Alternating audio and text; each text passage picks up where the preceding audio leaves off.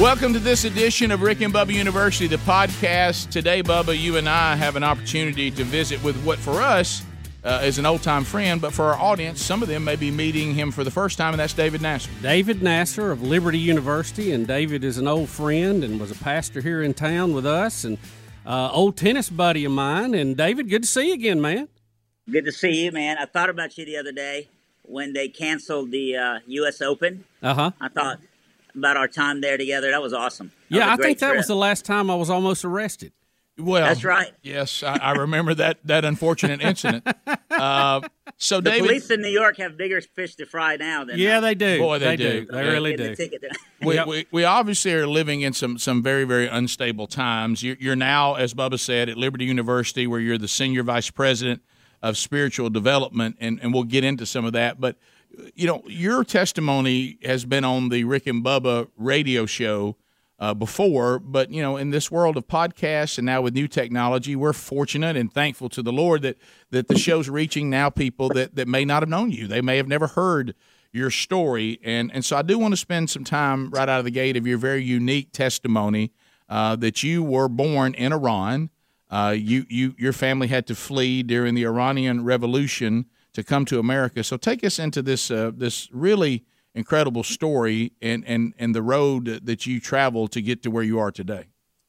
Yeah, absolutely. Like you said, um, I was originally born in the country of Iran, and in 1979, uh, the Iranian Revolution happened uh, when the Ayatollah Khomeini and his religious zealots basically uh, took over our country. And at that time, my dad was high ranked in the military, and so because of his position in the army, uh, we were forced to escape. Um, we went from Iran uh, to Switzerland, and nobody was allowing Iranians into America at that time. So we were stuck in uh, Europe basically for nine months, trying to make it here legally, illegally, every way we could, and the doors just wouldn't open up. Um, and after about nine months in Europe, one day my mom got us together as a family and said, um, I've got an idea. She said, since we want to go to America, now you got to realize we were Shiite Muslims, but she said, since we want to go to America, and America is a Christian country, we ought to pray to the, the God of America, the American God, and ask him to let us into his country. So she showed us a picture of a white guy with a beard and a mullet, kind of a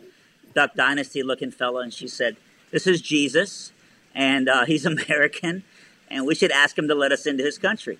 So and we held hands and we asked American Jesus something like, you know, please let us into your country. and uh, I know that's weird because Jesus is originally more from my neck of the woods than y'all's neck of the woods. Right, no doubt, no doubt. He's more Camel Dynasty than Duck Dynasty. I'm telling you, um, God, God heard our God heard our prayers, and long before we knew Him, He knew us. And a week after we mentioned His name, the doors opened up, and we came to America as refugees. Uh, the fancy term was political asylum, but we were refugees.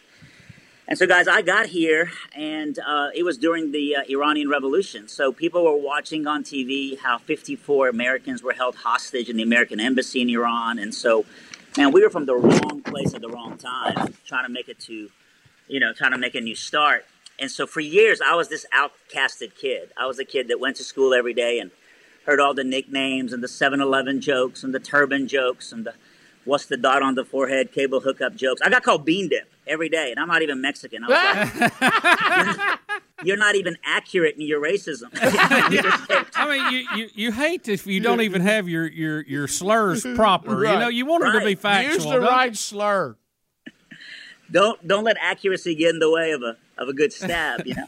Yeah. And so, man, for years I was this outcasted kid, um, and uh, until my freshman year in high school was about to start, actually at Vestavia Hills of all places. And so, um, I knew I was about to go to high school, and I was sitting there uh, in my room crying. My dad heard me. He came in, said, "What's wrong?"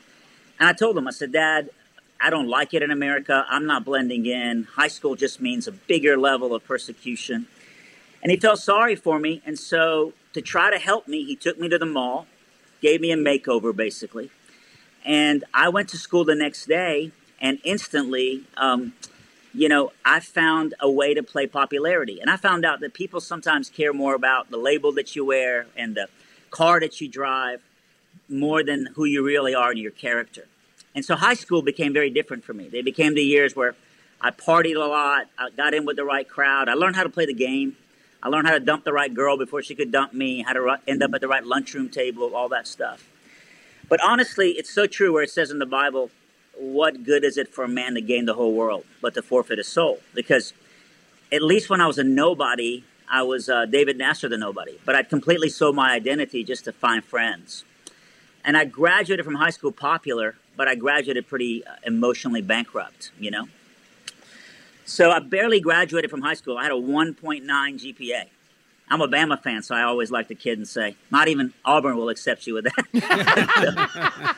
so, man, I barely get in, barely, uh, you know, get out of high school. And, um, and about two weeks after high school, um, one night, this is a weird part of my story, but one night I was in the car in front of my house at almost midnight on a Saturday night, uh, smoking weed with a buddy of mine. We were passing a joint back and forth and uh, my buddy invited me to church. I know it sounds weird, but that's so Southern culture.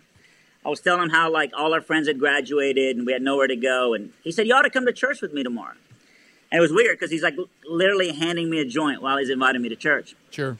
And uh, and so the church happened to be Shades Mountain Baptist Church, yeah. and so uh, I ended up going to church the next day, and um, that youth group, well, let me rephrase that. That youth ministry saw me come in and they just saw the Great Commission. You know, they saw me as a lost person who was valuable to God. And next thing you know, man, they started coming to my house. They had this thing called Monday night visitation. And so for eight Monday nights in a row, they came to my house and shared the gospel with me. And every Wednesday night and every Sunday, they'd come to my house and drag me to church. And one night I was sitting there and the pastor, uh, Dr. Carter, was preaching the gospel, and uh, I felt convicted. And I tried to get away from the conviction, and I went home. And um, God's Spirit just followed me home. And I was 18 and two months old uh, when I gave my life to Christ. And so, yeah, that's how the Lord saved me, really just through the testimony of a church that was faithful uh, to, to see me as a person that was, uh, you know, somebody that God loved and they wanted to share the gospel with. So, David, for the second time in your life, you prayed to American Jesus. right. That's this, right. This time, but that's Na- right. But Nasser, okay, that's a great story. And I did, yeah, and, and, it's incredible. But the part of you leaving Iran, I, yeah. I know it's a, a, a, it's pretty apparent in your story that you probably weren't a devout Muslim. But I, yeah. I assume in knowing your story, but your father was a little bit of a different story I, I, this, but, but you knew you yeah. knew the religion. You knew the religion, it, and you knew this wasn't going to go over well with your dad. Right. It's it's kind of like people that show up, Christians that show up at Easter and yeah. for the Christmas Eve service. Yeah. We were Shiite by heritage. Right. Yeah. Uh, the most devout my father ever was as a Muslim was the night I became a Christian, and I told him, "I'm a Christian." He was like, "You can't be a Christian. We're Muslims," and I was like, "We are." Right. You know? Oh yeah. Yeah. Okay and and to him it was his pride. You know he had left iran he'd lost his heritage he'd lost his pedigree he'd lost his position his fortune. And now because of his prodigal son he'd lost his faith. Right. You know? And so they instantly became pretty devout. And that was uh, that was a clash clash of cultures more than anything else for my dad. But they thought, honestly, they thought, you know, David's been through stages in his life. He's got a tennis racket because he wanted to be Andre Agassi and it never panned out. He's got a guitar because he wants to be Eddie Van Halen and it never panned out. Let him have a Bible and he'll get over it. But they didn't realize when you really give your life to Christ, it's not like a spiritual cold that you catch and it goes away. You know, it's not like a high that wears off. It's it's a new identity.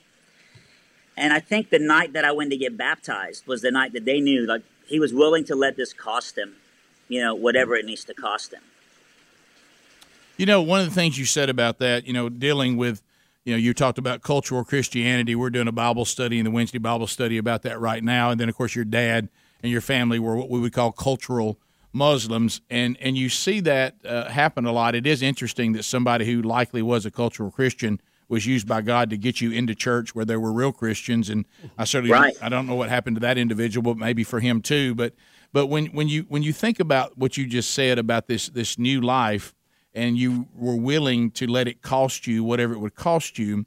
I think there's a, a, a version of that in America. I know it was for me in cultural Christianity. I certainly didn't have to give up, you know, my my heritage. I didn't have to give up, you know, the religion that I was raised in.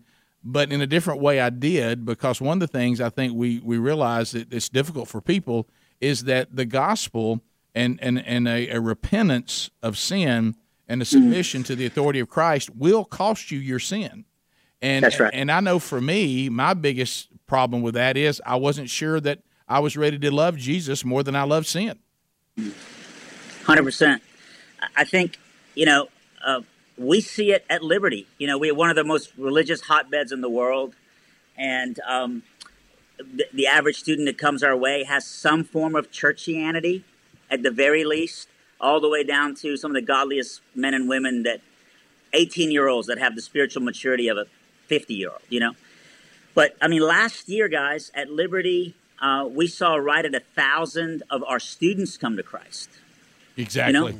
Um, and that's just good kids who realize once they get there that you're never going to be good enough. Moral kids that have equated Christianity with uh, Jesus with like a behavior police or Christianity with someone who makes them counterculture. Add on top of that that uh, our university is kind of known for you know Christian with a capital C and then conservative with a non-capital C. Yeah. And you got a lot of kids who come in and just kind of think because they're good conservative kids, meaning they're pro-gun, pro-life, pro, you know, like that, and they go to church, and they went to youth camp, and disciple now, disciple later, see the pole, see the spring. They come in with this merit badge mentality of all the things they've done, and then you you present to them just a radical grace of God, and we just see religious kids all the time uh, come to Christ. What what is one of the things when you talk about a college campus now? So, yeah. and this this is any college campus, and you and I both know, Bubba, you know, just because it's a Christian college and a conservative college doesn't mean that uh, suddenly these uh, these people, men and women of this age, you know, they're hung in that awkward stage. I remember that stage. I know you guys do too.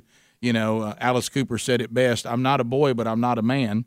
Strange, uh, you know, and and you know, I'm I'm not a girl, but I'm not a woman and you're you're trying to work your way out of out of that boy girl to man woman and it's a very awkward period and you're trying to figure out like the faith you know yeah. as you said you know i don't know who had the quote but god doesn't have grandchildren so hmm. now you know did my heritage make me a christian you know and, and you know where what is what is my faith based on but but beyond that just what are the things you see because this generation and i'm sure this has been said in the past but i have kids that are college age and and the, what are the things that you see them struggling with, having to overcome? what do you see with this generation of college students facing their country and the world they see now? Well, I mean, it's it's great that you both, you know, Rick, Bill, uh, Rick and Bubba. It's great that you guys both know that we are not immune. You know, you see it as parents, you see it as people that are invested in your church we're certainly as Christians not immune to everything else that's happening in this world. We just have a way to let it not hijack our identity. We have a way to, you know, face that temptation that comes our way. But I'd say day in, day out, um, the number one thing that we deal with with our young ladies is self image. I think there's the spirit of comparison where they're constantly feeling less than because they see people's highlight reel on Instagram, and everyone looks skinnier and cooler, and you know, Pinterest out on Instagram, and they're they live very regular lives, and so they're constantly feeling less than. They're constantly feeling not beautiful. They're constantly feeling like you know they're failures. And so with our women, the number one issue at Liberty is the same as anywhere else in the world. It's identity. You know, it's is um, being secure in who Christ has made them with our men, it's sexual purity. And again, we're not we're not immune to anything else. And when I say that, by the way, I'm not just talking about our student body. I'm talking about our faculty, our staff. Yeah. I'm talking about we have 1,100 community group leaders at Liberty. Uh, we have 300 um, sh- resident shepherds. Those are spiritual leaders on campus. We have um, we have 284 MKs. These are missionary kids that are on scholarship there, and they're no different too. I mean, sexual purity is probably the number one temptation for our men. And so um, those are the two in the front, but they're both symptoms, really, of uh, of allowing sin to hijack your life. You know, they're both symptoms of um, a, a hunger for God, trying to be quenched with uh, with the wrong fountains in life. You know, and so it's when we get practical with our students. Uh, what we've learned is uh, that's where we realize how serious they really are with dealing with their sin. You know, when a guy comes to me and says, "Hey, Pastor David, I I just have this battle and it keeps kicking my butt, you know, with my phone and this and this," I go, "Man, give your phone to your roommate. Like, don't don't have a laptop, don't have a phone, you know, and that's not going to solve. That's going to start to deal with the symptoms, and we got to get to the heart of man. But like, give up your phone, give up. Like, only have your laptop in public spaces, and then they think you're a legalist because you're actually asking them to pursue holiness and mm-hmm. be proactive. You know, boy, you just hit on a topic there. Mm-hmm. Uh, I, I but, mean, boy, one so of the, I think there's a yeah. lot of that. And can I just say, we have 88 convos a year, and uh, we have some of the greatest voices in the world that come our way. You've been there, Rick. God used you greatly when you came to preach. And last year, we went back and looked at it. And last year, um, 78% of the preachers that came our way came and told our students how they're loved by God. It's more than the mistakes they make. It's more than the you know decisions that, which is all true, but you know, 12% called our students to holiness, called our students to action to live out their faith, to sweat it out of their pores of their life. And so we decided, you know, it, it's just not enough to, you have to have grace and truth. You have to have responsibility. You know, Adrian Rogers said responsibility is our response to his ability.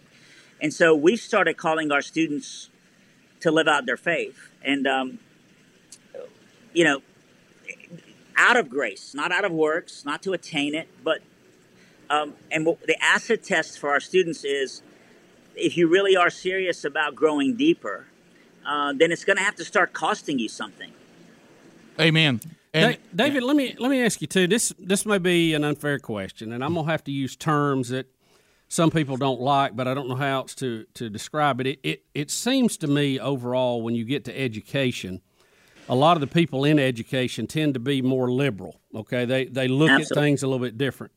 Even in uh, our our schools that are that are religious schools and backed by that, um, you know, because we have a lot of interns coming here, and some of them uh, attend other schools, not as big as Liberty, but uh, with the same purpose. And they tell us some of the things that they're taught in class uh, mm-hmm. by their Bible teachers, and I I'm aghast when I hear it. I think there's no way that can actually be taught. What? How do you how do you combat that, or how do you how do you yeah. guys look at that? Yeah, that's a great question. Uh, when I first got here at Liberty, honestly, um, there we weren't able to major on the majors as much as we wanted to because we were just majoring on the majors and the minors. Mm-hmm. And so we had like this diversified portfolio of where we were spending our spiritual leadership energy, meaning there was a whole lot of energy on whether you could speak in tongues or not, or whether, you know, um, these secondary things that were not major things. And so what we did is we made a very short list of the non-negotiables. Right. You know, what is open hand and what is closed hand. Yeah. Mm-hmm. You know, what are the things that we're going to hold serve on no matter what? You know, um, the inerrancy of Scripture, mm-hmm. uh, the exclusivity of Christ as the only way of salvation. You know, um, the, uh, the the virgin birth. Like, what what are the non-negotiables? And then, so what we said is, especially at Liberty, uh, Bubba, because we have 91 nations represented in every denomination, right? Right, right. Um, by the way, every denomination from every part of the world. Talk to a Southern Baptist from Jamaica. It looks very different than a Southern Baptist from Ukraine. Yeah, yeah, yeah. different from Southern Baptist in Birmingham. Yeah. So, so rather than trying to contextualize all of that, we came in and came down with a very short list of the majors, and we said these are the things we're going to major on, and everything else, everything else, we're going to teach you what we believe the God, the God's word is saying about this topic and and we can disagree wholeheartedly, but we're going to hang on to what we believe And You can you can disagree, and we can be in fellowship with one another. You know, uh, over it. So uh, that's really been helpful for us. Because that list that's shorter has allowed us to concentrate on on the things that really matter to us. And at Liberty, um, that's really been the the mortar that's held all the bricks together. You know, every college, every institute of higher learning has, you know, academics, obviously, um, and has athletics, obviously, you know, and, and these different, and then social life, cultural life. At Liberty, spiritual life isn't something on the outside that's trying to attach itself, you know, to the, to, to the institution. The, the inside, the very core of what we do is we train champions for Christ. Right. And so uh, I don't have any pressure from our professors. I don't have any pr- pressure from our staff, from my boss, our president, to water down the gospel. You know, right. to water, which is why we've been able to grow. Um, you know, convocation for us is a is a platform of ideas. Uh, convocation for us is where we bring in all kinds of people that we don't agree with. We have guests like you know a lot of guests who don't agree with our faith. A lot of guests who, um, in their sexual orientation, don't see eye to eye with you know traditional Christian values. Um, I mean, convocation is a wide range of, of ideas that we want to expose our students to so that they have a, a spiritual immune system that they've built out. That said, our Bible study on Wednesday nights, which has now grown to be the largest weekly Bible study in America, um, has uh, has become this place where we expositionally teach the truth. We tell the truth, and we let the chips fall where they may, and that's been really, really fruitful for us, uh, Bill, um, because because we've been able to hold our serve. And, and the, the irony on that is, higher education thinks that they'll lose people if they um, give up, if, you know, it, it, unless they, they just come across very like, you know, open-handed and yeah. open-minded. We've seen the opposite. We've seen exponential growth because we've stayed traditional in our beliefs as a university. And, and I think that's important because there you are saying when we're going to have the Bible study, we're narrowing it down to the non-negotiables. We're we right. are going to explain to you the difference between legalism and a, and a call, which the Bible is filled with, to holiness and obedience. Holiness right. and obedience isn't the same thing as legalism, and we're going to teach you we're not going to apologize for talking about holiness and talking about obedience. You know why? Because the Bible talks about it all the time. And so 100%. we want you to understand the difference, and then we'll bring you these people into convocation that you may push back on some of the things that you hear, but then what would you say to them? Have we trained you to defend the faith? in a way because you know we talk about at liberty if i'm sending people out to impact whatever field god calls them to right for, for the kingdom of god and to take the church out, it doesn't do any good if what they take out isn't really the church.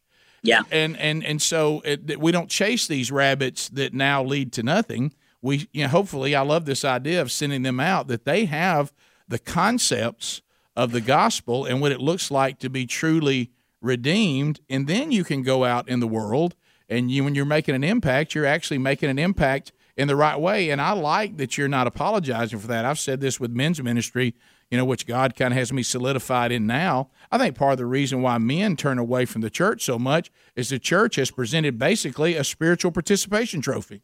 Yeah. You know, and, and so the, the men are kind of like, well, there's nothing to this. I guess you can do whatever you want to. Uh, and, and, you know, and so when you start saying, no, really, if you look at Matthew 7, you look at First John, you look at John 14, John 15, actually, Jesus is calling you to a very high standard. And to say that he can't change you doesn't really say much about Jesus. And, right. Uh, and and then when then a guy looks at him and said, "Wait a minute, did Jesus say that only a few go through a narrow gate? Only a few find the truth?" Yeah. Matter of fact, following Jesus is difficult, and most of us aren't man enough to do it. Well, now you got a whole new game. You know, now right. now, now somebody says, "Okay, well, te- teach me where that comes from," and ultimately we know it comes from the power of Christ, not anything we can accomplish. David, tell us, tell us too, uh, just real quick. You, you, know, we got the closed hand issues, the open hand. Where are the issues that where you you, you meet the most trouble that that yeah. are the most difficult for the young today, and maybe the staff at Liberty, and yeah. for you uh, dealing with? I, I, assume they would reflect society to some degree. They do, man. You're you're dead on. I mean, Bill, it's the same stuff that your listeners and the South is no longer immune to it. You know, uh, used to be like you had New York, you had L.A., and then you had everything fly by. But now the world is very much ingrained. I mean, There's there's pockets of different thoughts and views everywhere you go, and so we we get all that. I would say right now our students feel like um, when it comes to the race issue, for example, which has been Right. you know obviously front center in the last few weeks with what we've saw, you know, with a tragic murder and um, you know our students want to know what does the Bible teach about that, and what I've learned is a lot of times they look to culture for subjective opinion. Uh, sadly, a lot of pastors just keep giving subjective opinion when they, what they really need is objective truth. Right. You know. Amen. It's so. So what we do, for example, with the with the race issue, which is a hot button for us, because we have every race represented there, every you know ethnicity represented there, is we go to Scripture and we dig deep, we drill in, and we say, look, this isn't so much about a, a skin issue as much as a sin issue. You know, um, it's the heart of a man. When when that police officer takes his badge and decides to take the oath and the badge and the authority given to him and not use it to protect and serve, there's something bigger going on. And so you can deal with the symptoms all day, but there's something bigger going on. It's the heart of man. You know, when someone is angry at injustice and they decide to take it out on vengeance, you know, with a brick in their hand and put it through the window, there's something bigger going on. And so I would say the race issue is big for us because it's big in the world. I mean, we, we have a bubble on the inside, but we're not immune to what's going on on the outside. And so uh, there's the race issue. There's the uh, sexual identity issue. You know, uh, I think the church is afraid a lot of times to speak about the race issue. The church is really afraid to speak about. What I mean by that is they'll they'll do some virtue they'll do some virtue signaling. You know, it's, it, it costs nothing for a pastor to put a black screen on his Instagram. And I'm not I'm not discounting those who did that. It costs nothing for them to get on the internet and put an MLK picture up and a, and a Bible verse under it. it. It doesn't cost a lot. It costs some, but not a lot. It takes a whole lot more to say, how do we mentor young men in the inner city? How do we do after school tutoring? How do we bring the police officers, the 99.99% that are the good guys, in with some inner city leaders and have not just a dialogue, but have community? You know, how do we become solution oriented? But what happens is our students sometimes don't know what the Bible really believes about those things. The same is true about sexual identity right now. You know, our students don't want to come across like they're not loving. They don't want to come across like they're being rude. And so they, um, a lot of times, feel like they're just in the corner silent. And so we want to give them, we want to equip the saints to do the work of ministry. So we want to give them, you know, biblical narrative. We want to give them scriptural content um, to be able to speak into the life of their friends who may be struggling with those kind of things. Um, obviously, too, I would say politics is a big part of it. It's a big part of our culture. Liberty's always been a place where the political political conversation has been, you know, hot to trot. I mean, we have a lot of politicians that come our way on both sides of the aisle, and um, and so a lot of our students right now are are um, either like sometimes too turned on by politics, or so turned off that they've t- they've walked away, and we try to teach them a balance of politics being a um, a vehicle by which they can walk into the things that matter the most to them. Um, but just to get back to your question, one last thought: the number one issue that our students are passionate about in culture is the right to life issue. I mean, that is where the claps get the loudest. That is where the claps become standing ovations um, at Liberty when we begin to say, how do we how do we stand for the unborn? Not just be a voice for them, but how do we solve the issue? You know, of seeing uh, less people see the taking of an innocent life of a child, uh, you know, as an option. So, yeah, those are the. I mean, those are the issues that we deal with. The, the problem is a lot of our students don't really know what the Bible believes about these things. Yeah. Well, So let me once fo- we give them the truth, yeah. It gives them something to say at the water cooler. You know? What do you um, think, David? I'm sorry to interrupt you because I didn't want to leave that for just a minute because I actually was surprised by that and pleasantly surprised because I'm seeing, you know, having, you know, some kids that are in the college age right now, even versus the ones that have left college and are now 30, 29, which that's not a really big window. That's a pretty Yeah. small window. But I can see in the younger the the 19 year old and the and the 21 year old, uh, especially in the 19 year old, I'm starting to see there's become this these young ones that that flip that switch that says, "No, I'm not going to be like y'all were, Dad." Where like 90 percent of y'all were cultural Christians, and this was a, a, a cultural experience to you. I'm either all in or I'm all yes. out, or I'm all out. And, 100%. and so what I'm seeing is this: they don't really like this in between, and they're and they're desperate for somebody just to say, "Tell me who we are as followers of yes. Jesus. Tell us what we say." And and and I I'm with you. Do you see that there's? It sounds like it's a yes. That one because when I was coming up, and and it's sad to say this, I was easily even as claiming to be a Christian drifted into the well. Look, I don't know where life begins uh, and I certainly don't think you should, you know, take a baby's life at a certain time. But hey, if it's early, you're terminating a pregnancy. You're not killing a person. Now, I went to church and, and somehow still was allowed to think that. Do you think now these younger people realize, wait a minute, no, we we absolutely know where life begins, and and there's a certain almost like this is gonna, I hope, is going to be a change in a generation that that that, that thinking of this as birth control is not going to be as uh, laissez faire as it once was? It doesn't sound like it. No, I mean, listen, man. Let me just affirm what you what you're sensing. Um, there is definitely uh, a, the, the the soft middle is going away.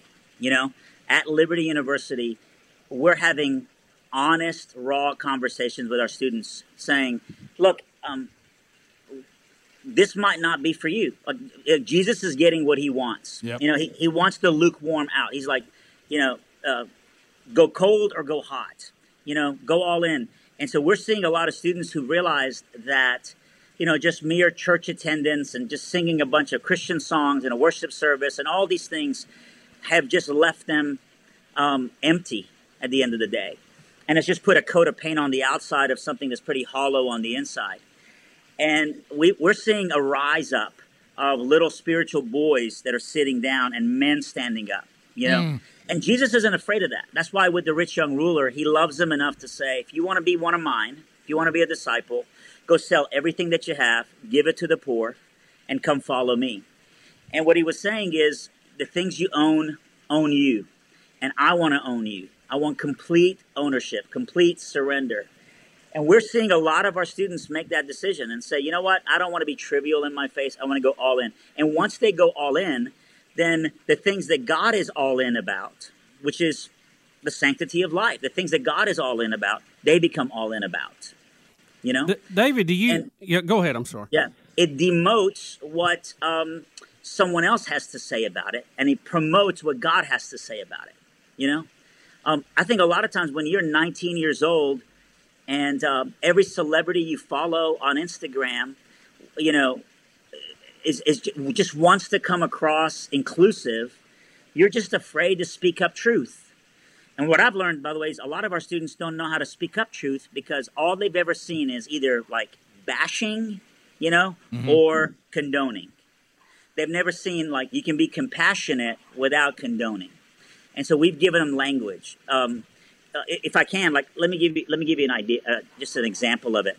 Um, we came to our students last year and we said, look, uh, when it comes to uh, when it comes to like same sex attraction, for example, w- we've got to get to where you know the language by which you can walk into the life of your friends. By the way, when I say friends, I'm not just talking about friends that don't go to Liberty. We have students at Liberty sure. who struggle with same sex sure. attraction a, a lot, and and we want them to be able to be open.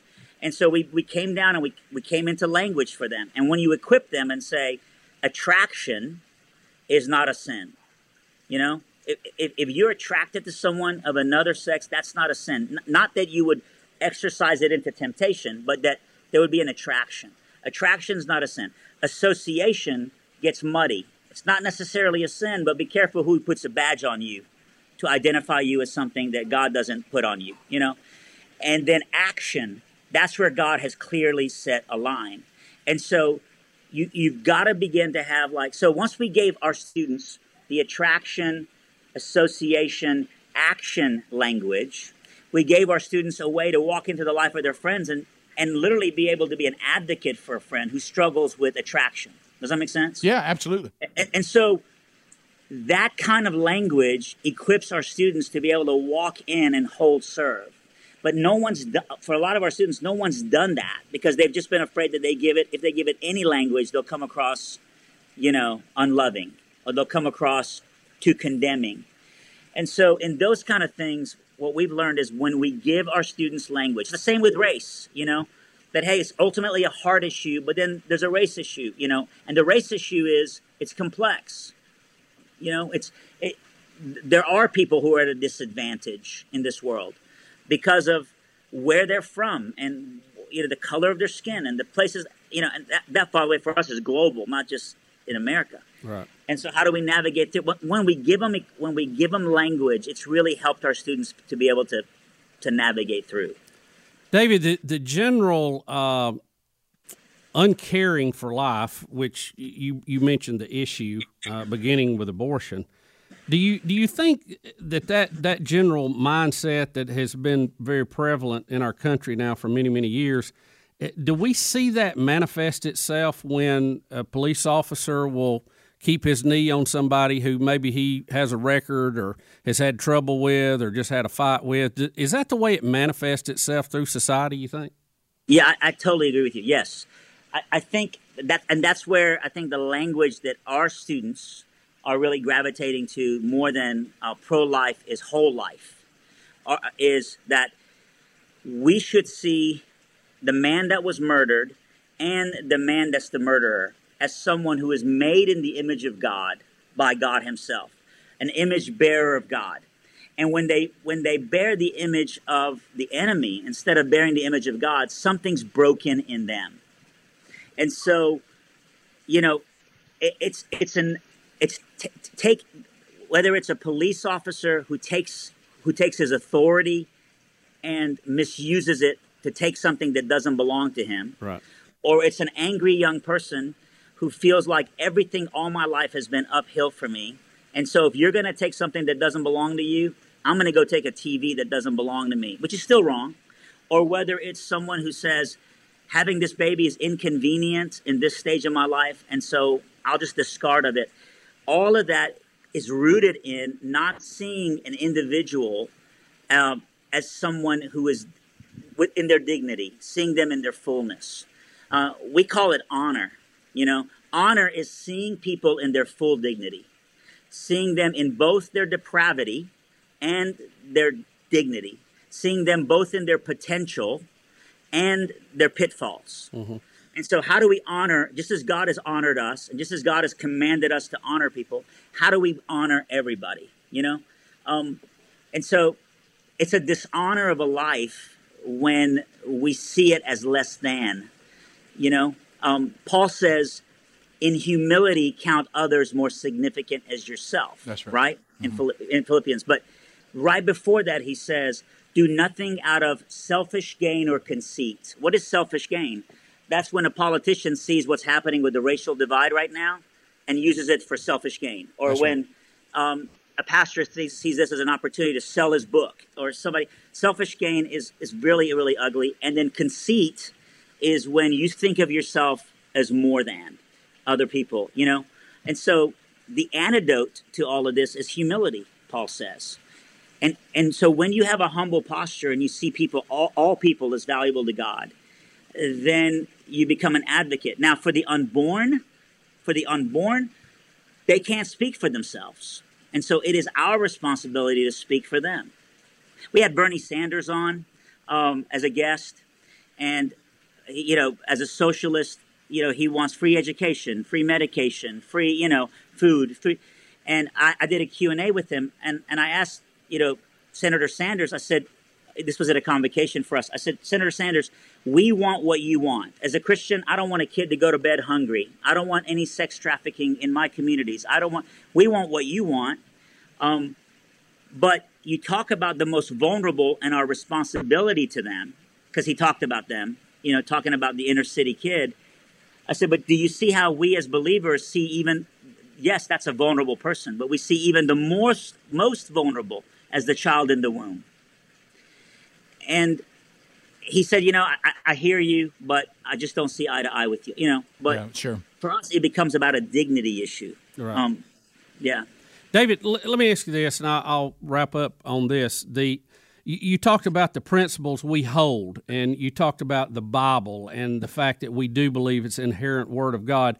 What about people who disagree with that point, where where they're not even going to let us use our manual for life in the conversation, maybe because of where they're from, their politics, their culture, uh, whatever, where they they really think there is no concept to that. How do you continue on that that topic then? Yeah. Well, I'm a, I'm literally a walking testimony of a person who didn't take the Bible seriously, roll my eyes when I saw somebody on TBN like have it out or on TV or when a preacher came. But what made me take the Bible seriously, what made me take the Word of God seriously was the people of God living out the Word of God. And so I saw Christians who were Christ like. I saw believers who were believable. And so someone can maybe ask you not to share a Bible verse. They might even press that down on you in the culture you live in where they don't want you to put it on a birthday card at work, you know, when everybody's signing one for Yeah. the guy, the, the cubicle next to them. But what they can't stop you from doing is living out the Bible, you know, being the fruit of the Spirit, showing goodness, self control, kindness, you know, so love. And so I think the acid test that we are a people whose instruction manual is the Word of God uh, is that people see it exuded in our lives. They see during like, like this moment right here that rather than pandering to one or the other, that we just we hate racism and we show it in the way that we show up, you know, um, at the soup kitchen every Wednesday. Not by what we tweet, but but what we do in life. And so, you know, to me, that that's how you combat someone not really taking the word seriously. The the reason people don't take the Bible seriously a lot of times is because they see a people who claim the word of God but then contradict it in the trenches of life. Yeah, and, and, and thinking that social media, you know, is enough. I, I put something out on social media, so that that's all I need to do. And um, you, you make a great point. I, I I can't tell you the number of people that did not believe the Bible was true, that said Yeah. the truth that I saw it. And I know one example of you know a guy who whose whose small child had just died, and you know the person who was you know a follower of Jesus was there with them, didn't know them, stayed with them, started talking about Scripture, started going through all this, and it gets down hours and hours into the night, and then the guy finally looks at him and said, "Well, I just wish I could see a sign." And, and the response was, "I am your sign. I'm not this good a person." Yeah. If, if, if I was not a follower of Jesus, I would have heard your story and said, "Man, that's unfortunate." But I certainly wouldn't be here for hours on end, sitting here with you as long as you need me to. Yeah. I I am your sign. Yeah, And, two, uh, two thoughts on that. Like number one, um, our students we're trying to teach them social media etiquette, whether they take the advice or not. You know, yeah. by just by the way we exemplify it. And so one of the things that I ha- I hold as a personal conviction, and other people can hold that. It's not unbiblical if they use social media No, of course for other ways, but is hey, when something happens, before you begin to just pontificate, pause ask the lord like look look inside what can i do what what in my heart needs to be changed and then be a part of the solution you know let your first thing not be what you say out loud you know uh, recently people have been asking me are you going to say something about what's going on? I'm like man I, i'm i'm meeting with officials locally and domestically on how i can be a part of the solution of what we're seeing you know? And i don't feel like i owe somebody i have to say something just so people think you know i'm not a racist you know? Right. and so there has to be better etiquette in the way we handle social media. Um, and then past that we let people off the hook when they just post something a lot of times Yeah. you know they think there's there's a whole lot of not enough going on a whole lot of people that do just enough at a distance where it's safe and not enough you know to actually get in the weeds and do the difficult work of uh, reconciliation you know so we're trying to be that example to our students Amen. by the way we don't bat a thousand i fail them all the time uh, well, yeah. Yeah, we all do. all the time We all do. but uh, no one's i mean hopefully what they see isn't perfection obviously but pursuit you know Amen. David Nasser taking time to be with us. So good to talk to you, brother, and, and I appreciate you taking time and a great conversation. Hopefully, it's meant something to all of you that have either watched this or listened to us. And Bubba and I both thank you for joining us on this edition of Rick and Bubba University. Hey, don't leave. Hold on, hold on. Bubba, are you playing tennis? Uh, haven't haven't played a lot lately, David. Yeah. How about you? Uh, I'm playing at two o'clock today with our good friend Chris Tomlin. We're down here at the beach for a few days, and so that'll be the first time in about four months. Uh, well, I got to say this: watch his backhand. He'll run around his forehand. I know. Tell tell him that uh, that we're just, we're hoping so much that he, that he doesn't come up with some new praise song out of his experience of playing you in tennis. That's right. Good to He see can you, play the David. guitar, but he's not that great at tennis. All right, show no mercy, brother. Not not Man, I not in sports. man. Thanks for doing all you're doing. No, you guys thank are amazing. No, thank you for being on the front line, David. Yeah. You're doing a great job. We miss you here, but I know God's using you in a mighty way. Amen. Next time I come through, I'm going to come in the morning and sit in. Yeah, please do. We, we always enjoy that.